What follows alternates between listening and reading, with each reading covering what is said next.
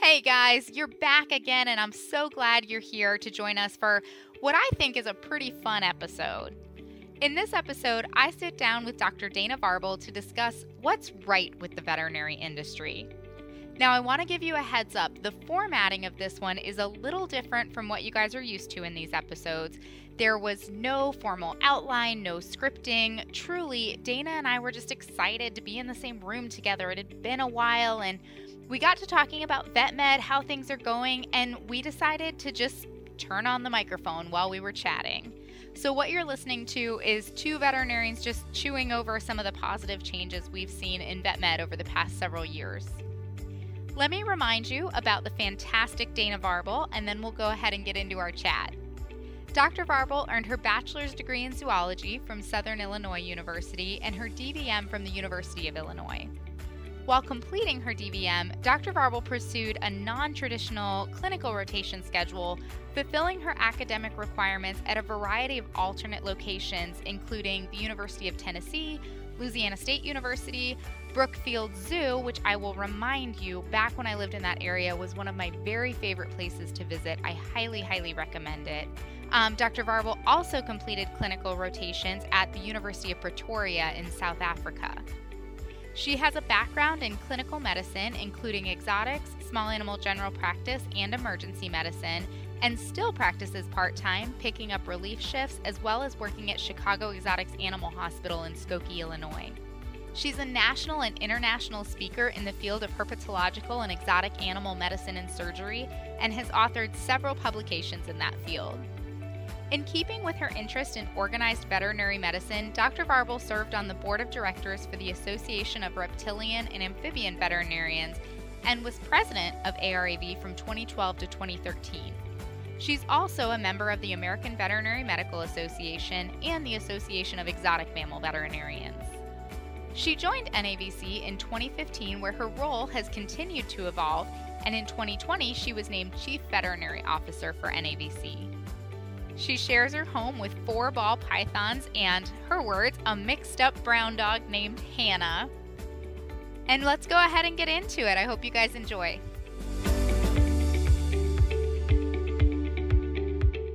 All right, so we are podcasting today about positivity, and I'm joined by the one and only Dr. Dana Varble. Hi, guys. Chief Veterinary Officer for NAVC. And we're just going to talk about, um, you know, what's right with the industry. We spend so much time talking about what's wrong with the industry, but we were talking about the other day. I went to do a house call and I was at a client's house and, and I spent a good bit of time there. Um, just lovely, lovely people that I was happy to see. And I got back out to my car and I, of course, had like the long string of text messages of like, you know, this dog has diarrhea and this one is limping and all this. Um, and, you know, I'm going back through and I'm returning the text messages.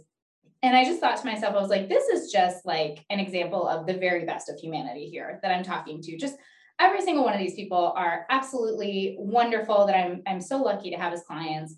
Um, and it really kind of put me in a positive state of mind where I try to stay because it's not always like that. No, it's not. It's not. But those days are they're, they're important, right? Yeah, like, you gotta hold on to those. Yes, yes, absolutely. So it, yeah, this positivity mindset, and then so we got to talking and and landed on this. What's right with the industry? What have we yeah. seen in recent, you know, the last year, the, the last decade? Yeah. Um, that that's good for the industry because so, there, there's a lot more than I don't know. There's still more good than bad. I, I feel like 100% you know, agree. I understand some people, you know, it's and it's tough because you hear about people and you know some of our colleagues in really bad places and yeah obviously your heart goes out to them but you know you still talk to vets and like they're still like yeah you know that that's that's kind of bad and that's kind of bad but most of us have don't have like majority of our days are still good you know or yeah. maybe part of a day is bad but the majority of the day is good you can you find know? the positive yeah and right. it's hard sometimes because obviously squeaky wheel gets the grease so sure the complainers, the yellers, mm-hmm. they sit with us, they dwell in us, they kind of can ruin things, but but I think when you really sit back at the end of the day, yeah. you know, you, you get that that client, those couple of clients that are the squeaky wheels, you know, they're yeah. the ones that want to yell and throw a fit, make a scene. and those can really take a toll. You like you said, you dwell on those mm-hmm. of like, oh my gosh, and today was just horrible. But when you really take it back in hindsight, most of them. I'm not going to say all of them because some of them just truly are horrible. Um, but I would say the majority of the days I tend to be able to pick out more positive than negative in my day, even if it's like every dog was super sick and people were unreasonable. Usually, like my team, you know, I Yeah. find positivity with my team. They were, you know, we all pulled together. We got a lot of things done. Um, you know, Mhm. we we helped some animals and stuff like that. So even if it's not necessarily like in the flow of appointments or something like that, there's usually something that's Yeah. positive there. Well, and I think usually it's more good than bad. I would agree. Really, I would mean, agree. Really, truly. And you know, we do talk a lot about the um, you know, kind of the horror stories of veterinary medicine and all the things, all the challenges um, that it can come with, which are are very real and Mm-hmm. you know they can be overwhelming. Um, but I think we've said this before when we've talked. I still have no regrets. None, none. I still no. love being a vet. No, no, that's it. You know, in grand schemes of, of things I've done wrong in my life, because vet was- that's not on the list. That's not on the list. Long, but this one no, that was it. not on it. You know, and it's it is really interesting because I think lately too we've seen it even on social media when there's been, uh, you know, we've done a good job of get, about getting the message out. I think in a way that our industry does have some issues in in regarding things like mental health and the busyness. So it, it is interesting to see that when there's been some social media quote unquote backlash at vets, Mhm. I think it really is important to click on comments sometimes, and I'm, I'm not a big fan of Right of the comment comments section. like try don't go down that rabbit hole on Mm-hmm. Facebook. Don't click on the comments. Don't click on the comments. But every once in a while, I do click on the comments because the thing to take in in those comments is that for every person who's on there like supporting the negativity, there's probably 10 more, or sometimes it's even overwhelmingly positive, where you know somebody posts something horrible on social media and you have like this like slew of clients come out and be like, no, you're Right. wrong. Yeah, They're no, great. actually They're wonderful. this, Our right. vet is wonderful. You're Mhm. just being unreasonable. And I think people are starting to kind of see through some of those in a way. Mhm. They're like, no, you're kind of a jerk and you're being a jerk. I I'm going to call you on it. You like know? these these tirades you know these Yeah. long threads of, of social media bashing in addition to other clients and other people coming in and saying hey no you're being unreasonable i've also seen like floods of our colleagues showing Mhm. up and going hey let's actually reframe this and talk about what you guys are doing here and, and what's realistic and you're not gonna you're not going to convince everybody No. but i agree with you there does seem to be this flood of like hey no we're not going to have this lynch mob mentality Yeah, it's a little bit of we're not going to take it too, Mhm. like and not in a negative way, not in Mhm. like a we're going to be real like, you know, snarky. yeah, yeah. mean or anything, but just you know, no, you're wrong, like Mhm. a polite correction. The customer or- is not always right. Yeah, Yeah. or just a little bit more like, "Mm, no, that sounds like you got excellent service and Oh. things went wrong because things, Because things go, go wrong. wrong. Yeah, so I did hear about a vet recently too who did manage to who took someone to court, did some did some that too. legal, you know, it was like, hey, what you're doing to me is defamation and Mhm. and actually got the person to take down the video and uh, post a retraction and Wow. yeah That's so amazing. it, it's good because I mean, you know, we've been told for years, oh, just ignore it, it'll pass, which Yeah. it does. But I think that's not always, you know, I think there is Yeah. something to be said for, and again, if you do it in a positive way, if you're not like, Mhm. look, I'm not going to stoop to your level, I'm going to actually do this and be nice about it and just say, you Mhm. know, make a correction. I think that has really empowered Mhm. us, Just especially. reframe, show Yeah. the other side. Yeah. Um, and you know, it just let letting them show the the caring, kind, intelligent, capable professional that they are. Yeah, I mean, it, it draws on our strengths in a way, right? Right, Like, right. you know, part of being a vet is developing this high level of empathy. So, you know, and I think we all do this. It's sometimes like like you said, it's sometimes hard to get to, but a lot of times when people are angry at us, I think part of our problem is we sort of we understand like where their emotions are coming from. So we're like, oh, you're really angry because things went wrong. And I think part of us still goes, oh, I couldn't have done anything to fix it, but you Mhm. still have this deep, deep degree of empathy for them. So Right. you want to make things better. I- It just, but it is a matter of, like you said, reframing it. Like you can feel bad for people and Mhm. still hold them to task for their bad behavior And too. you know? Perhaps in that reframing, um, it kind of allows a mental reset on our part Yeah. to say, um, because you know, God forbid something does go wrong, um, I think, you know, that that high degree of empathy, our first reaction is to be like, I did it. It's Yeah. my fault. Something is Well, this is this yeah. is something I did. Um, and whether or not it is, which the majority of the time it's not, was there really anything you could do differently in that Mhm. moment? Well, you don't know. I mean, it still could have turned out the same. And again, some of that comes from, you know, you're, we're professionals. I think we Mhm. hold ourselves to a very high standard, Right. which we, We again, not, not a bad thing to Mhm. want things to go right every time. Mhm. Even though we know biology doesn't work right every Right, time, yeah. it doesn't matter. Not We wanna beat the odds. Yeah, Yeah. we want to beat the odds, right? Like Right. we want to beat the odds every time because we've seen patients beat the odds. We've we've had those good experiences. So you're like, why not this one? Why couldn't Mhm. this dog get better against the odds? Why can't you know this gerbil survive? And it doesn't matter yeah. that, you know, you you did it with like 50 bucks and a, and a popsicle stick. You Yeah. still want it to You work. still want it to work. Right. Exactly. You do. Because again, every once in a while we get something that beats Yeah. the odds. And so you do, you hold yourself to this incredibly high standard. And I think, like you said, that that self-reflection, they the under yes, I understand where you're coming from, but that self-reflection, I think, also gives you a chance to like be really realistic too. Mhm. To Um, go back to that Look at all the science. things we did do. Yeah. Look at all the things we did right. And then this thing went wrong. And there's probably nothing that could have stopped that Yeah. because we did everything by the book. Yeah. You know, according to how we should. Yeah. So that's a good, I feel like that's been a really good, and I feel like that's recent too. I feel I like this is really starting to pick up even more momentum in the, in the Mhm. last like six months. I think there started to be a little bit more awareness of the damage that these um these social media tirades can Yeah. cause to human beings.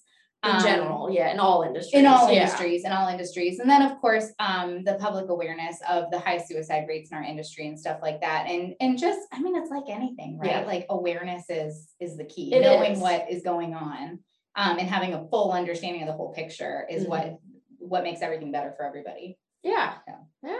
all right so awareness and um awareness for ourselves and um you know maybe a maybe a little bit on our clients and patient side Yeah. as well A little more on the public side too. Yeah, For sure. for sure. Absolutely.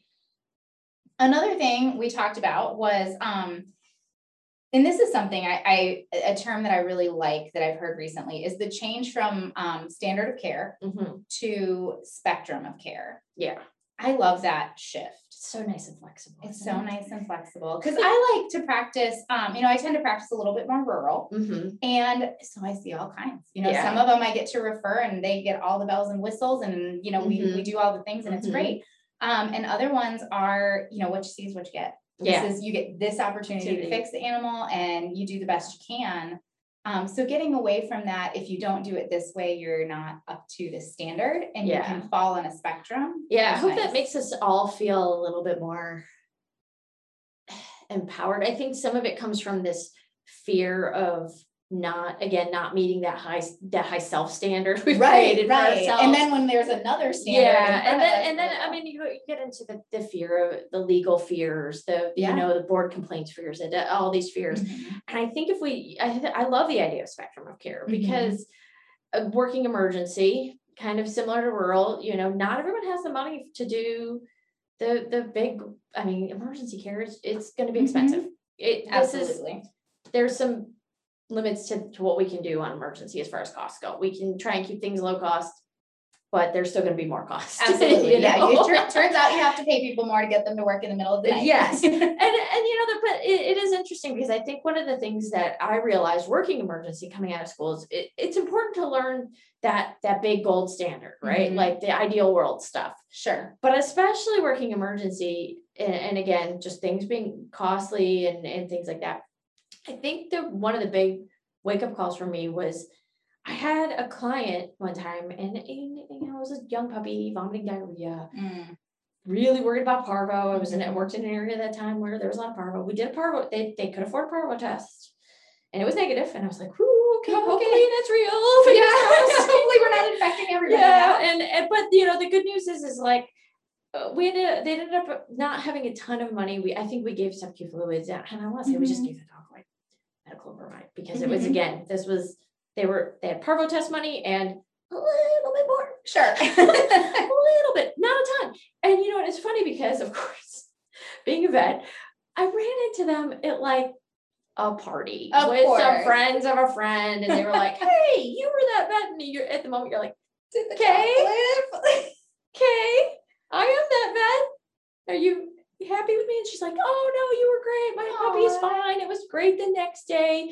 We think it got into some garbage after all. We found it later, and so yeah, fluids, Oh fluids, and gosh.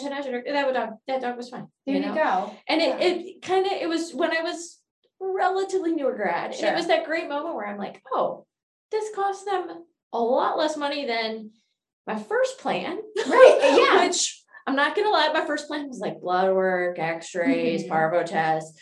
Hospitalization, flu, you know, the Of whole course, night, yeah. you know, which is good. that gold standard. Absolutely. And then they were like, yeah, no. And I was like, cool. So how about how about some people with a medical reminder? Fingers crossed. Beautiful. And it worked. I mean, how many dogs are out there with a Cerenia deficiency? Like, like yeah, it was a it was a good moment because it, it really did emphasize that sometimes that that that small stuff makes a huge difference. and I think that kind of goes into us having each other's backs. Yeah. You got that dog through the night so that they could go get off of emergency and maybe go to a day practice and things weren't Mhm. getting better where um it potentially the cost could be a little bit lower um because like you said there's Yeah. some stuff you just can't control on Yeah. emergency um that sometimes it can be a little bit less during the day and so you know just where you know so You're so optimistic. A little less during the day. Let's be A little less during the day. I haven't worked emergency it was, in a long it, time. It's a, it could be a lot less. I Yeah. mean, you know, it just is. sure sure which makes sense It does. it, it really But, does yeah. but you know where now we don't have to necessarily be on call most of us um there's still plenty plenty of call out there but Yeah. um you know emergency vets kind of give us the option to not be on call and get that puppy you know put a band-aid on it until it can get to me in the morning and then i'll take back over so Yeah. that that puppy can live and and hopefully do well and we can we can have a happy ending to that Yeah. story Well, like I said, I think to take some of the pressure off, but hopefully, you know, and I'm sure you've heard this too, when you present a, a you know, treatment plan and it's got costs associated with it to Mhm. owners. I really try and I think a lot of us do not emphasize like if you can't do this, is there's Right. other options. And I really try and take because a lot of them feel guilty. Yeah. And that's a really big, it's a big burden for them because Mhm. they feel guilty that they can't automatically do right the big do things, the everything. Yeah. yeah my first So I think when we start to present this idea of, well, there's options and there's Mhm. option, you know, bells Mhm. and whistles. Yeah, of course. And there's option, you know, sometimes Fluids, like B, C, D, Q, R. What, how much change do you have in your car option? I actually had a client do that once. It was Oh like, oh gosh. oh my God. I'm like, well, I'm like, oh, I mean, I'm picturing doing that on emergency medicine. Like, how much change did they have? They had like five dollars in change. Oh, okay, car, but, okay. you So know, like a I- totally realistic I- amount. Yeah. but I would, we were still like, I'm like, I, you know, you, I, and they were nice people. Of so it's easier to, yeah. it's easy to like, again, have a high degree of empathy for them and want to be able to like make Right. something work for them. And they're like, hold on, I'm, we'll be right back. And I'm like, Oh. you're literally going out to your car for change. And I don't, I don't want to make people feel guilty. Right, I don't think any of us do. Because you know they want the best for their pet, Yeah. and most people are, are trying their best within Yeah. within their means. And I feel like that's that's most of what we can ask Mm-hmm. is you know, and, and this goes you know again back to the spectrum of care of um not everybody's going to be able to afford the gold standard, but it's not really fair to say if you can't afford the gold standard, then Yeah. you can't have a pet. yeah. So it kind of lets everybody off the hook of like, Mhm. can we find this middle ground where we can all work together um, and we can offer options? Yeah. And a lot of times I'll try to tell uh, clients if I'm presenting the treatment plan, I say, this is a this is a dialogue. like you look at this, you ask me whatever questions you have. If we need to talk about options, that's I'm here to do that. You don't have to feel like if you can't do this, we can't do anything. Just talk to me. Um, and usually that kind of gets them talking where they're like, okay, well, realistically, this, this, and this. Well, and I was always surprised too, because one of my one of the things I did sometimes on emergency, and it's Mhm. interesting because I I did have at least one person be like, "Oh no, don't do that." Mhm. I actually sometimes came back into the room. Um, we presented our own estimates at that point. Okay. is- that's an interesting moment, I but like doing it. but- no, not my favorite, but we were. That's where we were at at that point. I actually would come in some for some cases with like two or three sure. different different options And I literally had a colleague once be like, never do that. They're never going to choose the most expensive one. And I'm like, but that's not my experience actually. I agree. I, I actually like doing this because I think it show it, it showed that I have some, you know, empathy for, Mhm. you know, that money doesn't grow on trees Mhm. and that there's options. And I can't tell you, like, no, sometimes people are like, look, I just don't have the money for option, the Mhm. most expensive option, and that's good. But sometimes what we do, interestingly enough, is they'd actually, I mean, first of all, it's surprising how many people are like, no, do everything. Yeah, I agree. I agree. Uh, do everything. And people Mhm. always caught me off guard because it's it's always the, the people that surprise me really? that I are like, yeah, All these things I can yeah. do? Okay. but it was always interesting to me because a lot of times what would happen is you'd end up doing, you know, maybe mostly your B option, Mm-hmm. but with a, a couple pieces from your the best things we could offer, you know, like it'd be like, can we do this, but maybe minimal blood work, or can we do all the can we do all the blood work because I really want to know, but you know, it, and it Mhm. depends on the case because sometimes it's more important to do the blood work than the fluids, but other times it's like, I don't know, just save your money on the Right, right. If we're not gonna do the the fluids and there's no Yeah, point, no, there's yeah. absolutely. and it felt it always felt good because it it did feel more like a dialogue then yeah. you know like Yeah. let's have a talk about this Mhm. i'm not presenting you an all or nothing plan let's pres- let's have a talk And I think that sometimes gets people to that option B.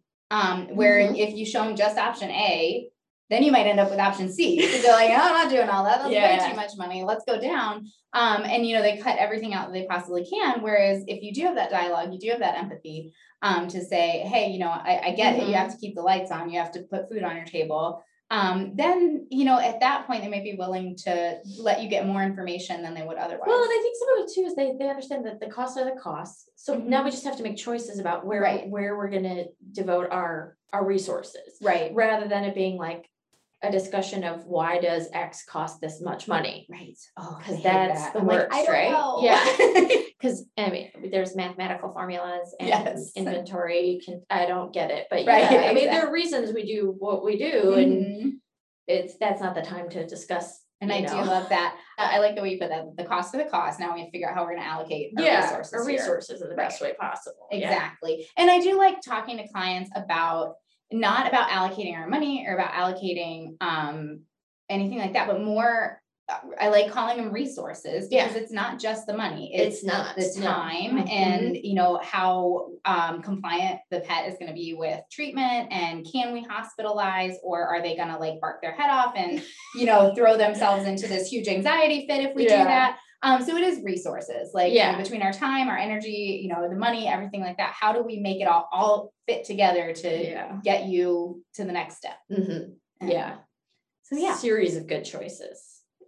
Yes which i should i wish i had more in my life a series of good choices a series of good. Well, a series of the best choices in the circumstances. That works. That works. I'm just trying to think of like the time and times in my um, life I made series is a series of well, good let's choices. talk, I, no, I'm going to change this now because I want Yeah. to talk about one of your good choices because you cha- changed your jobs a couple times Mhm. and now you've done something. It's sort of old fashioned, but it's back in style. So it's a good thing that it's back in style. Oh yeah. let's talk about house calls. Let's Like, talk about house calls. That's like a- again, this is a good paradigm shift because we're seeing veterinarians that maybe it went out. It was not a, a good practice Mhm. type for a while. Things were challenging, and now there's a shift, right?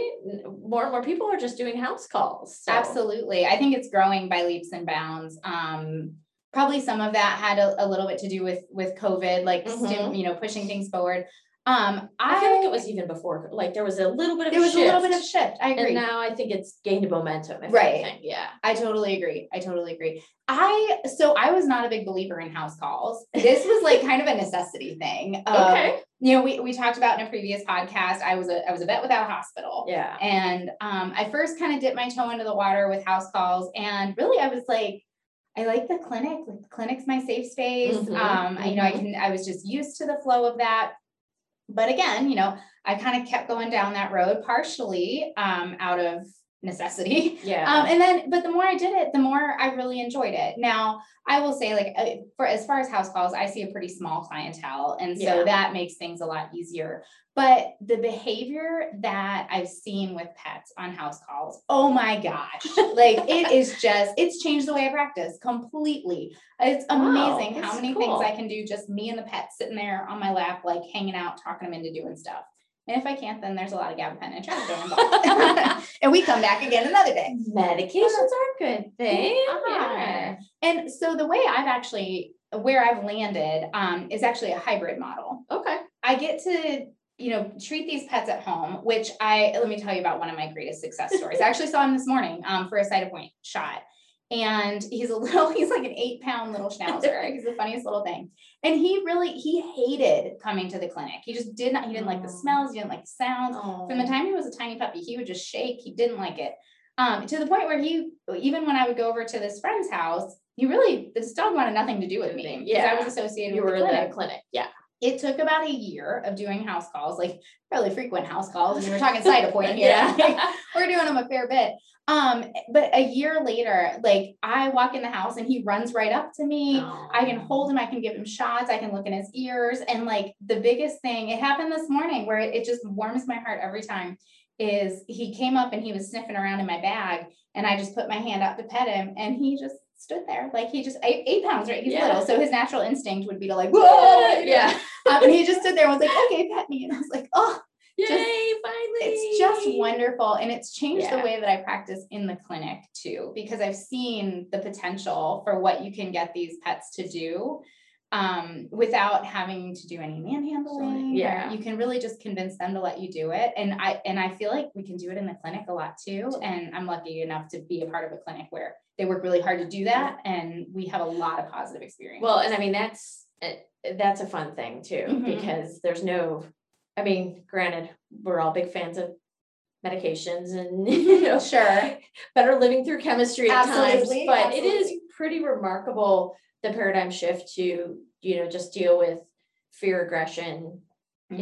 and, you know, reactivity and reduce that in the clinic. I, I wish they were better about it in people. i know so many people have so many have so much medical fear and Yeah. medical trauma and it's great because it's one of those things and i think we've talked about this sometimes i like looking at what the human medical industry is doing just interestingly enough but this is one thing i actually feel like veterinary medicine is doing certainly more actively and certainly more widespread than human medicine is addressing like fear aggression Right. trauma associated with medical practices and more and more of our pets are now or more of our practices are you know really working how how to do medical care without it being traumatic to the pet just it work having the pet eh, on your on your side. Side, yeah. Um, I was talking to somebody about this, and they said, "Yeah, we've gone from instead of like shoving, trying to shove the animal into our box of what we need them to do it, do or be at that moment, you know, instead convincing the animal to go into the box themselves. And yeah you know, I'm going to stick you with this needle. I need you to let me do that. And they're like, no, We no, okay. to fine." make it happen Right. how can we work on this yeah And I mean, how many Yeah. cats with, you know, initially bringing them into the clinic and they're on the ceiling and they have eight legs that are coming for your face. Th- yeah And um, then, you know, with some gabapentin, some Feliway and some churu and um, the, yeah uh, the common cozy cat wrap. I don't know if I can say that because it's a specific product, but oh my gosh, I live for that Yeah. thing. Um, you just swaddle them up and feed them some churu and some Feliway and they just kind of purr away while you stick Yeah. them with needles. I mean, it, yeah, it's great. It's great. I mean, we basically, because again, I do exotics, we're, we're living the bunny wrap cilantro life over here. Okay. Yeah, All right. It's amazing how many of our clients come in and they're like, oh no, he, he loves his meds. They're strawberry flavored. He's coming to look for Okay. them. So rabbits can get used to being given medication too. So What about what the cilantro though? the cilantros are kind of so you know dogs get you know the the peanut butter or the squeezy cheese for Okay. exams. Cilantro for rabbits and guinea Cilantro. pigs because it's got long stalk. They love it. It's really aromatic, so it's got a great smell. Plus, it's nice. I don't know. It's kind of nice for us to smell. Absolutely. No one in our clinic thinks it smells like soap, so we're very lucky. That's good. No, no weird genetic no, things we're, yeah, well, I mean, I don't know if it's even. I think it's even. I think it's even weird. I think yeah, it's I don't think it's weird. common. I think it's probably like 50 50. but it's got you know cilantro is great because it's got a long stalk and it's really aromatic and most of them look at it as like a treat. It's fun. No so kidding. it's it, and it, plus it's sort of funny to like feed them the one end and see it gets sucked up into their mouth. There's the humor aspect of it Right. that keeps it all like light and enjoyable and kind of fun. So okay. we're definitely seeing more of that even. Do you wrap the rabbits too? We do. Yeah. We do. So they don't Bunny burritos, yeah. Okay. Safe. It's safer for them too. Yeah, Right. for sure, for I sure. do remember that But I mean, I look at zoos doing all this amazing, you know, target training with fish and reptiles and their great apes. And, you know, it's it's just seeing, you know, literally the animals cooperating in their own care is really fun and good. And plus it's kind of nice for us too, because like we don't want to be the bad guy. Absolutely. We, we never do. Yeah, it's it's been a huge boost for morale in Yeah. general, no matter what aspect of the industry you're in. Um, you know, dogs and cats are exotics and you know, zoo, whatever it is. Yeah. Um, where when you can be not, you know, like like like Tucker, my little schnauzer, when when I can be, I don't have to be that scary. You're not scary person anymore. That's You're the like, friendly well, person. I I have to be the scary person because I have to do these things to you. Instead, it's like, hey bud, can you work with me? Yeah. It's so much better for everybody's just Yeah. morale. Oh, it feels good too. the It clients feels too. good. It feels good to everybody. It feels Yeah. good to our techs, our assistants. Yeah. It's just and yeah. And you probably see more pets that way because people Well, are more feel like willing. yeah, clients don't in. feel like it's a traumatic experience. They Mhm. like love it. They're like, Yeah. oh look, my rabbit loves going to the vet. My dog thinks the vet is amazing. Yeah. And I mean, we always had we always had a handful. Let's be honest. There's always a handful of dogs that are like, I love being here. Yeah, that's true. Those have always existed. But there might be more now. yes. Yeah. Yes. They're like, you're gonna pet me and give me snacks. Okay. And, um, No. uh, I don't know. When did that shift happen? That change from look, we just got to get it done, you know, hold them so we can, you know, give a shot or whatever. To I think it's been gradual, but I do, you know, I, I mean, I feel like definitely the last decade. Mhm, You know, it's not it's not brand new, Mhm, but I think because we've been able to see it be successful and we have more science to back it up, mhm. and now we also see that it's better for the animals too, and it's it's better medicine. Like Yeah. it's really better medicine.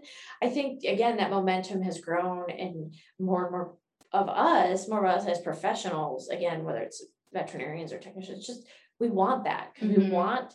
I mean, we got into this. Let's be honest, we're all like animal lovers. and we, Yeah. we love science. We love animals, and you, I, being the bad guy sucks. It does. It, sucks. really we don't want to do that. We want to be Yeah. the good guy. I've been the bad guy, and you know, intentionally or unintentionally, and it's just yeah, and it's sometimes like it's unintentional and it Yeah. sucks. it does. so we want to be the good guy. and so being able to do that, and then and then I think it causes us to set the expectation with the owner Yes. to say, I'm not going to, you know, when they say, oh, I don't want to come back again, just just give it to them or whatever. I Say, we don't do that.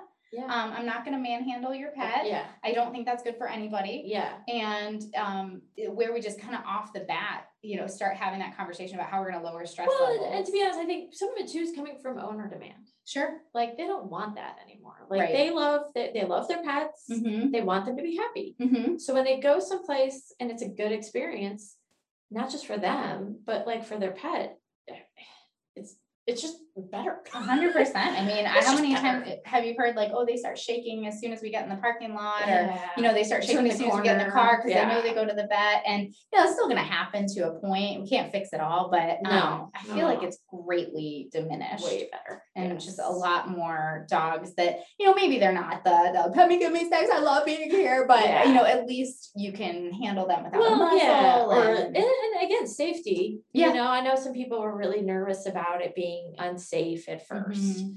and I think that you know, there's still some pets where you're like, there's not enough medication in Yes, the world to yes. make me handle you without a You muzzle. 27 trazodones and Yeah. 400 But, yeah, like maybe we need to, you know, we need to Yeah. be safe too. But I think there is this e- evidence now that it is safer, and that makes us feel good too because, Mhm. like, you know, no one wants to get bit.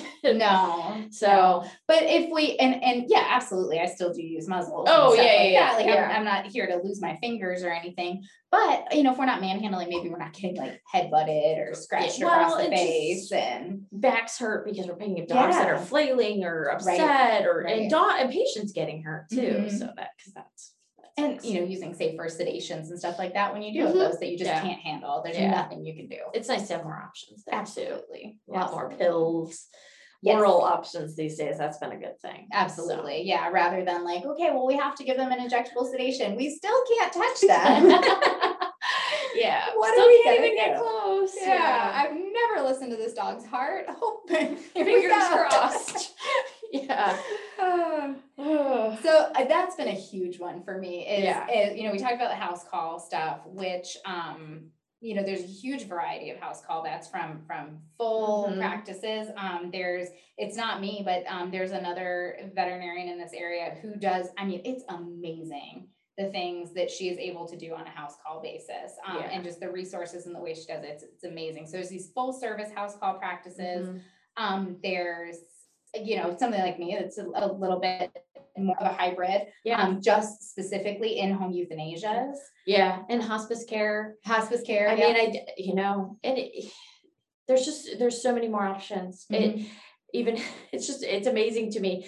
There's more positions, there's more jobs for us in industry. There's Yeah. more jobs for us in government. There's more jobs for us in labs. There's more specialties. Mhm. There's more, I mean, there's more types of practices. Mhm. There's, I, it's remarkable. I remember one of the things I went through in school, and granted, I went to school a few more years before Cassie, a few. And by a I few, mean, at this point, that gap is like starting to close. it is a little bit. It's a, you know, it's funny, but it. I, I was always told, oh, you know, it's it's great that you love exotic pets. That's fantastic. That'll never be your whole career. Focus on dogs and cats. And I'm like, okay, cool. And gra- yeah, you know, I, I like I like all animals. So I was one of those people. I was like, I like probably would be happy being a horse vet, even Oh, though yeah. I don't really I'm not comfortable with that. It's not my Yeah. it's not my mo. Like if I had gotten to practice medicine on horses and that was my only option, Mhm. I still would have chosen that. I agree. Yeah. But I'm like, it- which by the way, yeah, don't ever have me do that. like my last note. equine medicine was in school. I'm not gonna lie. Like it's when it, I yeah, mm. I'm in awe of them and all that they can do Yeah. too. But I think it's really cool. Like I work for a practice that only sees exotic pets, That's cool. and that's all we do. And so, but I, I look through what my friends' careers have turned into and the jobs that they've taken, and you know, working hybrid for a small animal practice with exotics, and then doing some side work with the zoo oh gosh, how Um, cool. radiologists that work veterinary radiologists Oh, that yeah. work from home um, Mhm. and are amazing. Yeah, and, and we need them Yes. all. Veterinarians that work at home and just talk through diagnostic, Oh yeah. you know, internal medicine consults with you and and the value that we've we've recognized in those um kind of supplemental yeah, additional they- positions, and- especially now when we talk about um you know veterinary shortage and and nurse shortage Mhm. and all these things um to have it- we're we're in general practice sometimes doing procedures or handling cases like we never intended to handle yes, this was not we were going to refer these Yeah. but we can't because there's no appointments until next year because as much as i you know want want to stomp my feet and go but i shouldn't have to do this it's your case um you know they're full too Yeah, don't- there's everybody- yeah. nothing they can do about it and so to have somebody who can really talk me through it and not just you know just not jump just on the phone. Right, Yeah. exactly. And I'm Yeah. not just not out here by myself going like, I don't know. I, I read this book one time and it said to do this. Fingers crossed. I'm Yeah. Um, but yeah, so the those supplemental services to help us provide more Mhm. care in general practice, I think are huge. And I think the fact that I'm seeing our our colleagues make careers out of those. Yeah. Yeah, like that's Yeah. you know, they're not doing that for extra money on the weekends. Right. But they're doing that full time. Like Mhm. that's their job. It's it fits their lifestyle. Mhm. There's all these, I mean, again, we always joke, oh, there's no work from home options as a veterinarian. I am a work from home veterinarian Yeah. sitting here Yeah. across from you. Yes, I do some clinic work. Yes, I do some other stuff still, but most of my job right now is is at home That's- doing education planning and it's In my sweatpants way It's too much. amazing. I know you and I have been call on calls and um you're like in a hoodie and I'm like, oh, seems amazing. I work Yeah. other people's homes. Yeah, no. Although I'm- like I'm complaining, I work in scrubs. Scrub- I like, know. I mean, come on. yeah, I know. Like when I come to the office, I'm like, ooh, I, I have to like plan outfits that match. right. Other people will see them. Okay. it's not just gonna be from here up. Yeah. Who knew? But yeah, I mean, I do think that there's. I, I think that's one thing that's actually helped some folks, especially in last year when when you get really down and you just think, oh, I, I can't do this job anymore. Well, that's Mhm. okay. You can still stay in this career. Yeah. Just do a different job. I mean, Yes. there's so many of them. And I know sometimes it seems hard and overwhelming, but you know, I, I do think there's a lot of jobs out there that folks haven't even thought of. I- I- yes, that are that are still yet to come. And Yeah. I think that speaks a little bit to division of labor. Yeah. Um, so we talk about having radiologists or, you know, internists or, or, you know, specialists that you can jump on the phone with to help you manage a case. Um, there's also urgent vets. Yeah, urgent care That, yeah, urgent care, um, models, which we just got an urgent care clinic here in Gainesville.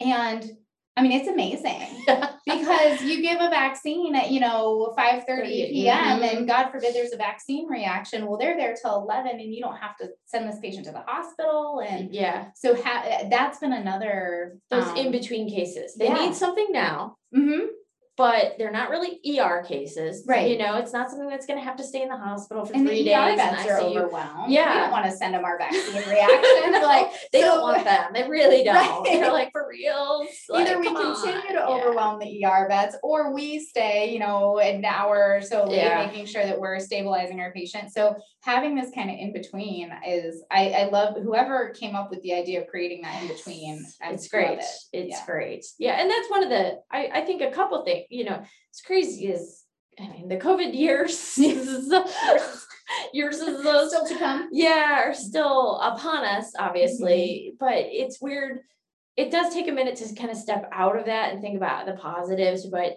like we really have gotten I, I think for, you know at our clinic and i think other clinics and i think as an industry gotten some positives out of covid um Sure. you know and again kind of the division of labor maybe the use of telemedicine I, certainly it's becoming a little bit easier and Mhm. we're learning A lot a of lot- kinks to work out still. yeah, we'll but you know, and we're learning what we can and can't do. Right. Like, oh, that's not something, you know what? That's not a good idea. That doesn't work out. We can't do that, partic- you know, that kind of case. But these other cases, we can, you know, do. And teletriage. Oh my gosh, that's so Oh, yeah. yeah. Yeah. the services that are like, you don't need to go to the vet. Please Yeah, so let's talk about those because, and, and Yeah. maybe I'm wrong here, but my perception is that sometimes those can get a bad rap. yeah. Um, sometimes for legitimate reasons, sometimes not. And I think the concept in general, and, and I'll be honest, I don't have a ton of familiarity with them, but I think the concept in general is good. It is, yeah, and I I know a couple of folks that use, uh, you know, the there's a cer- specific service that's associated with their clinic, so like they kind of can talk clients through that.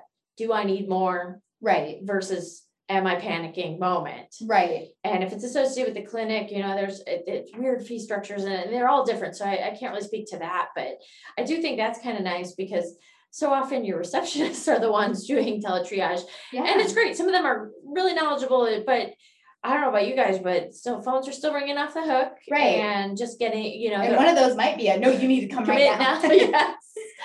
But some of them are more, you know, just like, no, let's make you an appointment in two weeks. Or, Mhm.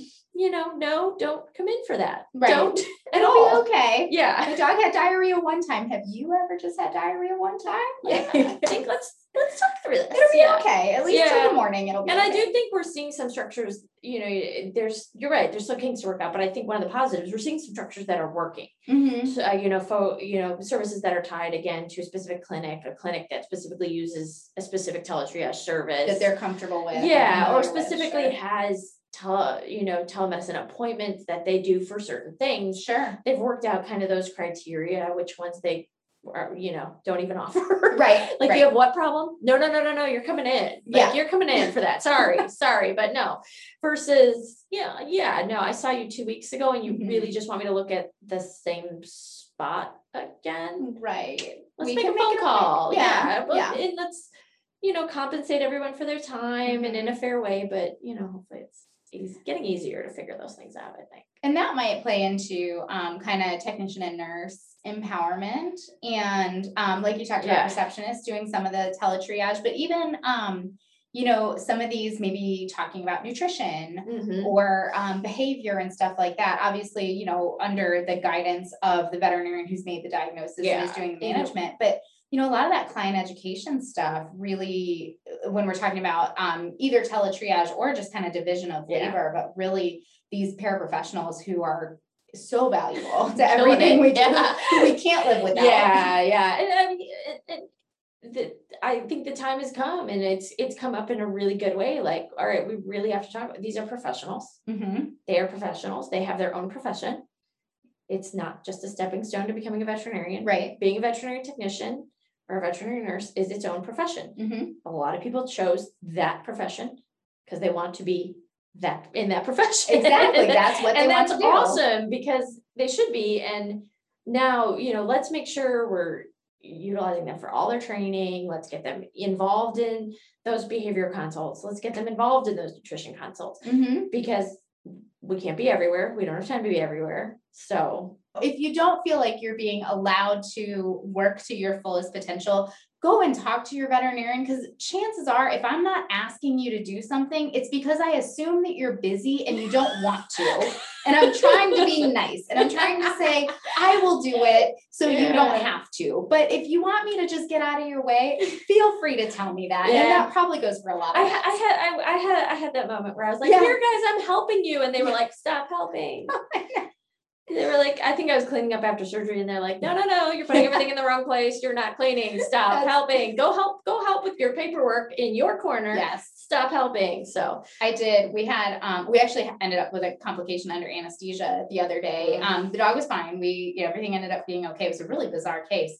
But um, the the technicians I was working with commented because I was like, I'm I'm the guy who will like crank down the gas until like be like, yep, can't go any lower than that. We're gonna have to run it. like, like thanks. until I know the absolute lowest MAC that I can I can use.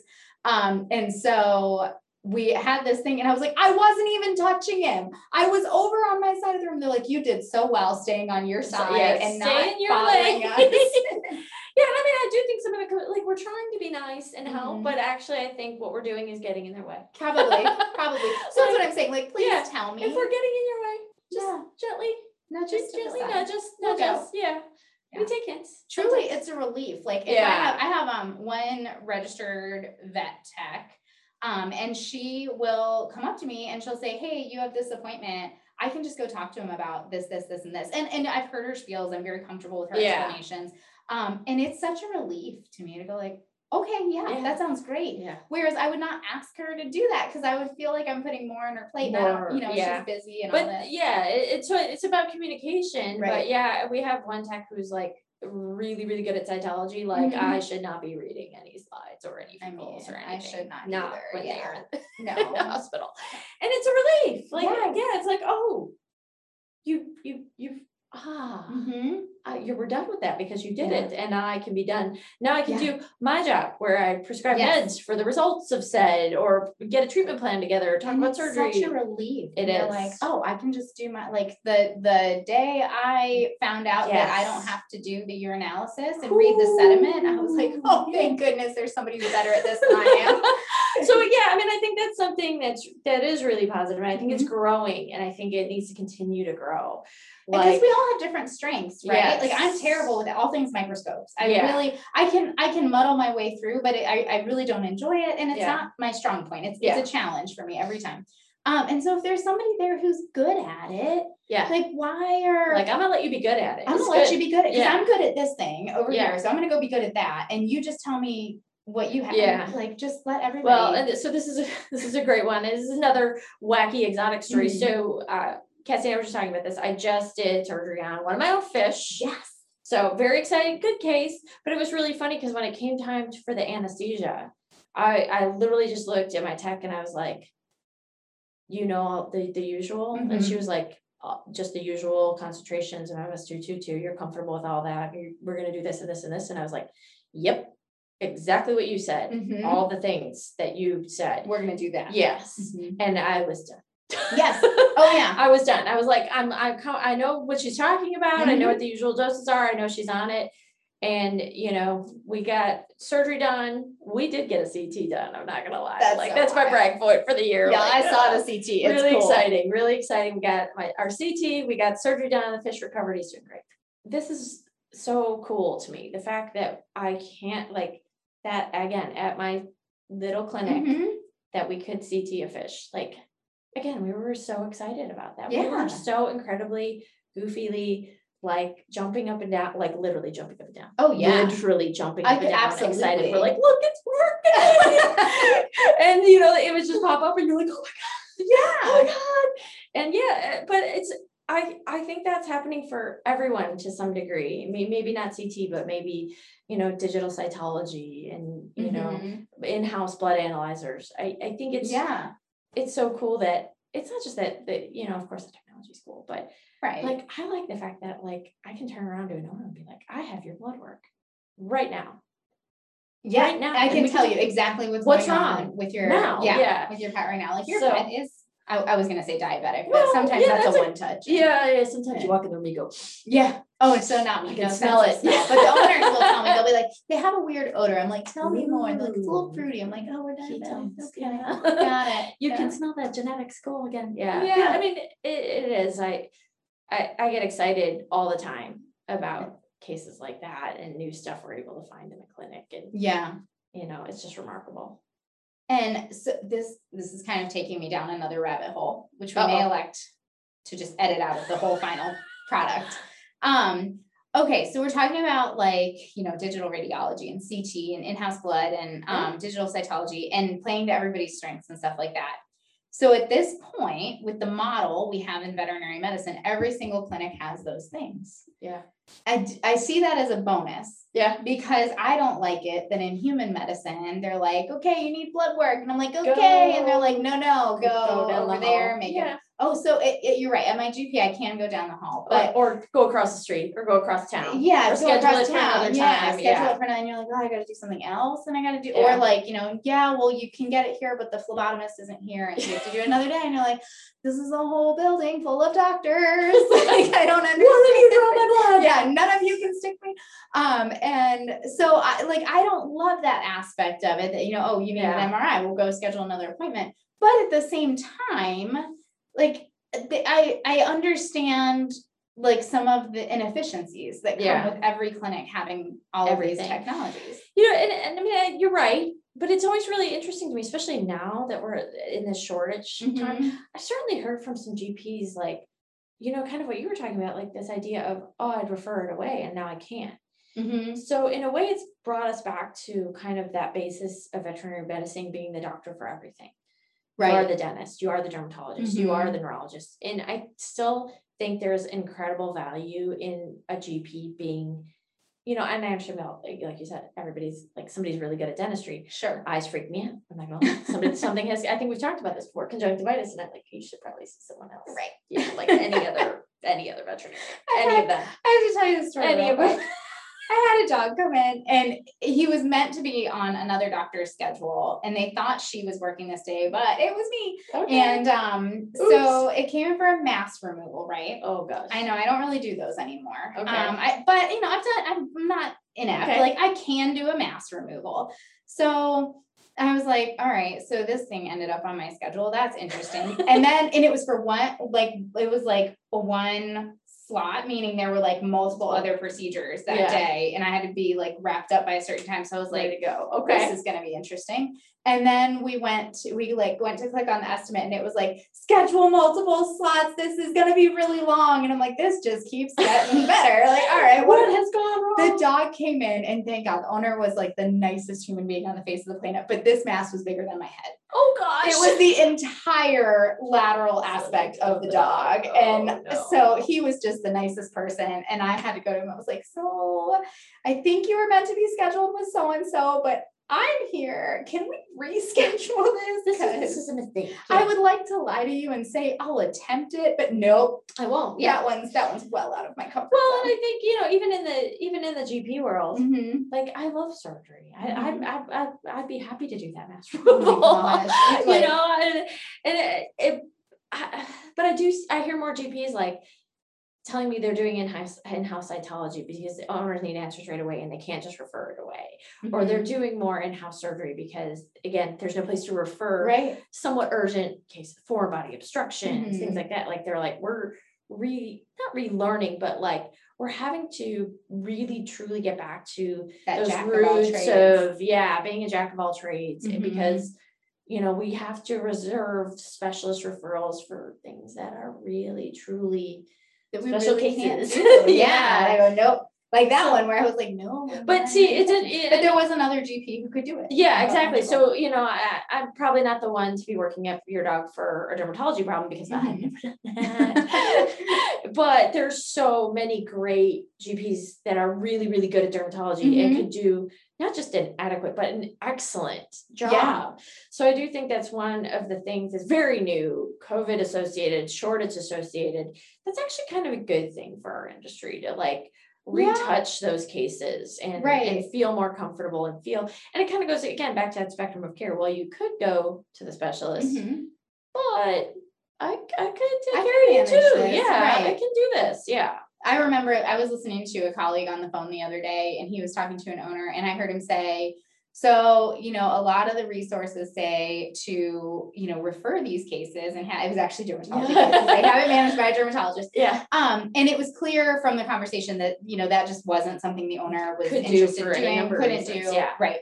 And um, eh, so I heard him say, look, this is what all the references tell me to do. I'm not saying I won't manage your pet. I'm just saying I want to do these additional tests so I know exactly Yeah. what I'm treating. And I thought that was such a good way to handle it of Mhm. like, I can still provide this service for you. Um, and can you meet me halfway in this Yeah. way? Like, can you do this additional test that I really need the information in order to treat Yeah, properly? To like really give me well, and I think if you present it too, like these are this is gonna help us Mhm. get the best results. Right. Like Right. we're not just doing this for academic interest. Yeah, we're not just we're not just curious. yeah, like this, this is, legit gonna help. if yeah. we're gonna manage it, this is how we're gonna do it.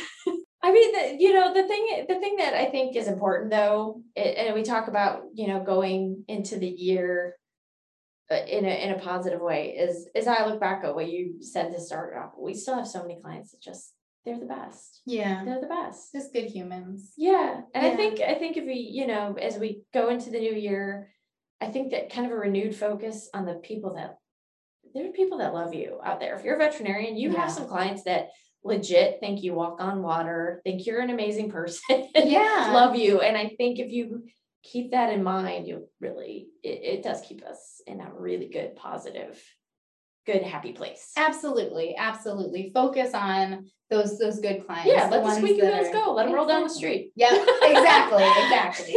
Let them go. And then and you know, really um maybe patting ourselves on the back in this in this spectrum of care that we keep talking about of the things that we have discovered that we're capable of handling that maybe we weren't comfortable with before. And um you know just the the progress that has been made with us as individuals and then as an industry in general. Yeah, take credit. Absolutely We deserve it. We. Absolutely.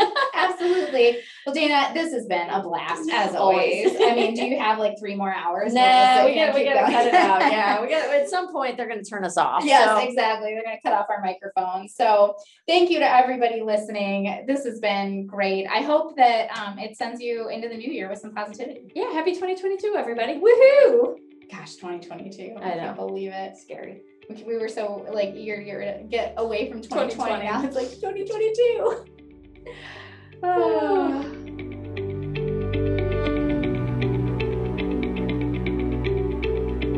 I hope you guys had as much fun with that episode as we did, and I hope in such a challenging time for many fields, including vet med, maybe that added a little bit of positivity.